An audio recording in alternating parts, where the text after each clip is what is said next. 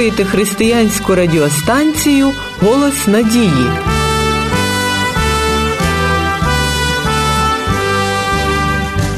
Навряд чи знайдеться ще одне таке місце в Біблії, до якого зверталися б знову і знову з тим, щоб обґрунтувати свої поняття про потойбічне життя.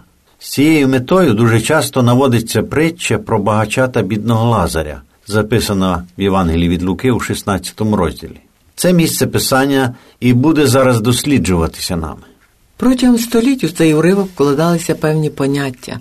Він служив матеріалом для багатьох проповідей, а також сьогодні на ньому продовжують засновувати вчення про людську природу та її долю. Звернути увагу на ці тексти змушує те, що чимало проповідей про існування раю та пекла поруч одне біля одного суперечать тому, чого насправді навчає це оповідання.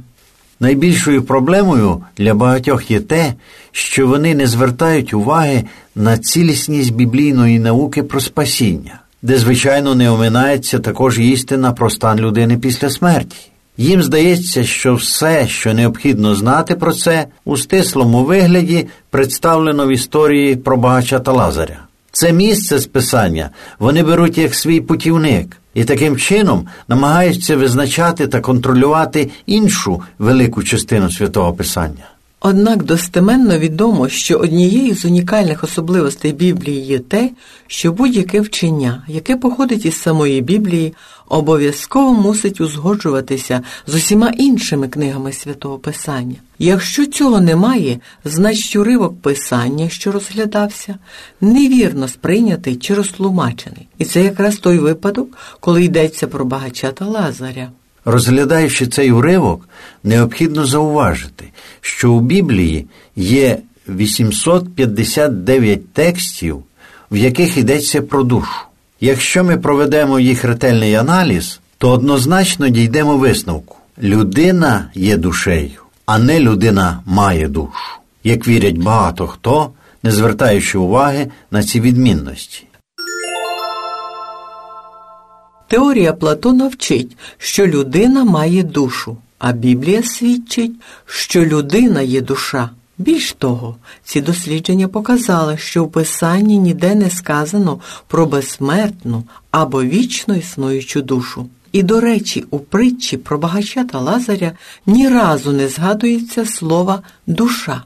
І все-таки до цього уривка писання постійно звертаються за доказами того, що людина має душу, що душа безсмертна, що смерть це інша форма життя, що смерть це всього-навсього життя в іншому місці, що в момент смерті людина вводиться у невимовне щастя або страшенну скорботу. Уривок використовується для доказу того, що покарання безбожних починається у момент їхньої смерті і потім вічно продовжується у жахливому пекельному вогні.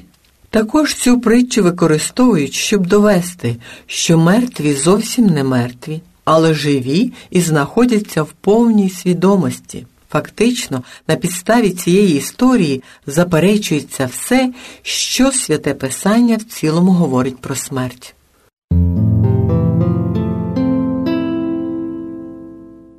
Притча про багача та Лазаря. Що ж все-таки Христос бажав сказати через цю притчу? Для цього спочатку розглянемо, про що не говорить ця притча, бо іноді можна легко випустити з уваги основну думку, зупинившись на другорядній. Біблія не може суперечити сама собі. Бог не буде в одному місці говорити так, а в іншому інакше. І якщо у нас щось десь не сходиться, то причину треба шукати тільки у нас самих. Звернемо увагу на рай Авраамове лоно. Задамося тільки одним питанням. А де ж знаходиться Авраам? Це що, питання для першокласника? Запитаєте ви. Не поспішайте, звернемося краще до Біблії. Картину прояснює апостол Павло в 11 розділі Послання до євреїв. Він говорить про багатьох героїв віри, згадуючи, що Авраам очікував міста, будівельником якого є сам Бог. Але тут же він говорить, що усі ці праведники ще не отримали обіцяного.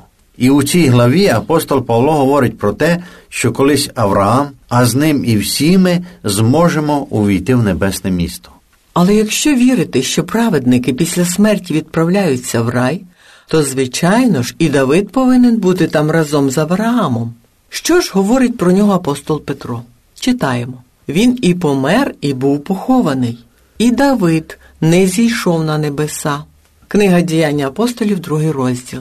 Отож, згідно зі святим Писанням, де знаходяться сьогодні Давид і Авраам? Але поки що для нас важливо тільки одне: про що не говорить ця притча. Вона не говорить нам про фізичний стан мертвих. Вона не говорить нам, куди відправляються померлі під час смерті. Вона не говорить нам, де знаходиться Авраам. Вона взагалі не говорить про загробне життя.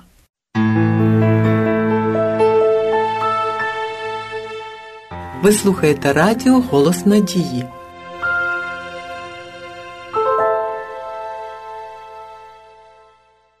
Про що ж тоді ця притча? Замість того, щоб шукати головний зміст у цій притчі, деякі богослови намагаються стверджувати, що це насправді не притча, а реальна історія, аргументуючи тим, що вона починається словами Один чоловік, але хіба всі притчі в Євангеліях починаються словами сказав їм притчу? Хіба перед цим притча про блудного сина не починається так само, або притча про невірного управителя у цьому ж розділі? Для деяких дуже просто взяти якусь точку зору, а потім шукати для неї підтвердження в Біблії. Якщо ми уважно прочитаємо усю цю притчу і при цьому звернемо також увагу і на контекст, на обстановку, в якій Ісус розповів її, то знаходимо причину, яка спонукала Ісуса розказати притчу. Чули все це й фарисеї, що були сріблолюбці, та й стали сміятися з нього. Він же промовив до них ви себе видаєте за праведних перед людьми, але ваші серця знає Бог, бо що високе в людей, то перед Богом Гедота. Приймаючи вчення Христа, люди повинні звільнитися від своїх упереджених поглядів і цілковито переоцінити свої вартості. Євреї вважали, що якщо людина багата, то їй відкриті усі шляхи в рай. У той же час бідність вважалася ознакою відкинення Богом. Тому їм було смішно чути, коли Христос засуджував багатство. Саме заради цього у своїй притчі Христос поміщає багатія в пекло, а бідняка на Авраамове лоно. Що високо у людей, те огида перед Богом. Згадаймо багатого юнака, який не побажав поміняти своє багатство на Христа. Ісус тоді сказав: важко тим, хто має багатство, увійти в Царство Боже. Євангеліє від Луки, 18 розділ. Пам'ятаєте, якою була реакція слухачів і навіть його учнів? Хто ж тоді може спастися, якщо не багаті? Жебрак потрапляє на Авраамове лоно, а вельмишановний багатій у пекло. Неймовірно. Але саме це сказав Ісус. А далі ще продовжував. Крім того всього, між нами та між вами затверджена велика прірва, так що ті, що хочуть перейти звідси до вас, не можуть, також і звідти до нас не переходять. Знову дивні слова вклав Ісус у промову Авраама. Але на цьому притча не кінчається. Ми знаходимо прохання багатія послати Лазаря до його братів, щоб вони могли врятуватися. І хоча з самої притчі ми не бачимо, щоб Лазар воскрес, але перед цим Христос дійсно воскресив Лазаря. І ми знаємо результат. Він цілком відповідає опису останнього вірша нашої притчі.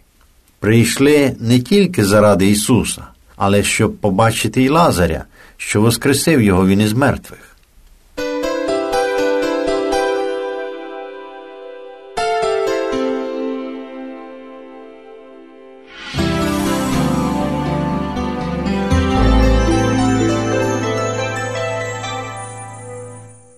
Хоча багато їх використовують цю розповідь Ісуса для підтримки того, що безбожні після смерті відправляються в пекло, більшість читачів забувають, що цей текст всього лише притча, а не опис реальних подій. До того ж, ці обидві групи можуть спілкуватися і розмовляти через прірву, яка розділяє їх.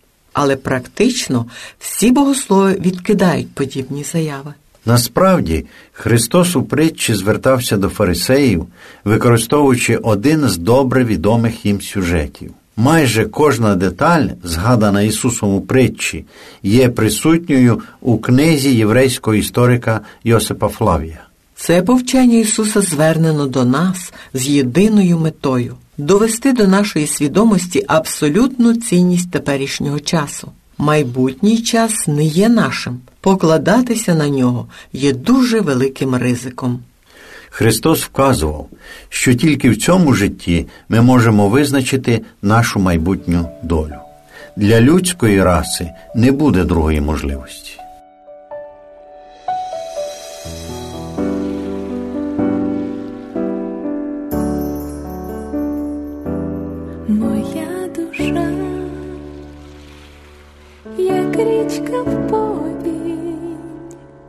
Готова вийти з берегів.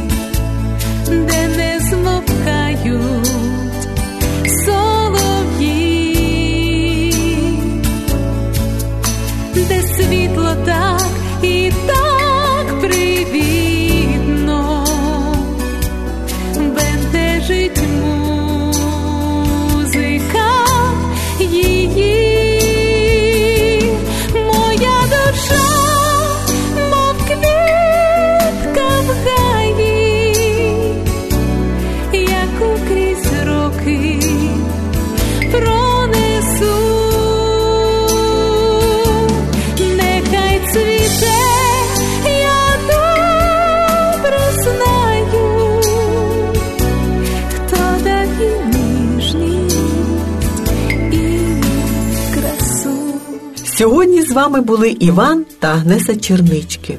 Ми пропонуємо всім, незалежно від віку та освіти, навчання на заочних біблійних курсах. Матеріали надсилаються безплатно. Пишіть нам на адресу Київ 71, поштова скринька 36, Голос Надії. Або відвідайте наш сайт в інтернеті www.голоснадії.org До наступної зустрічі! Моя душа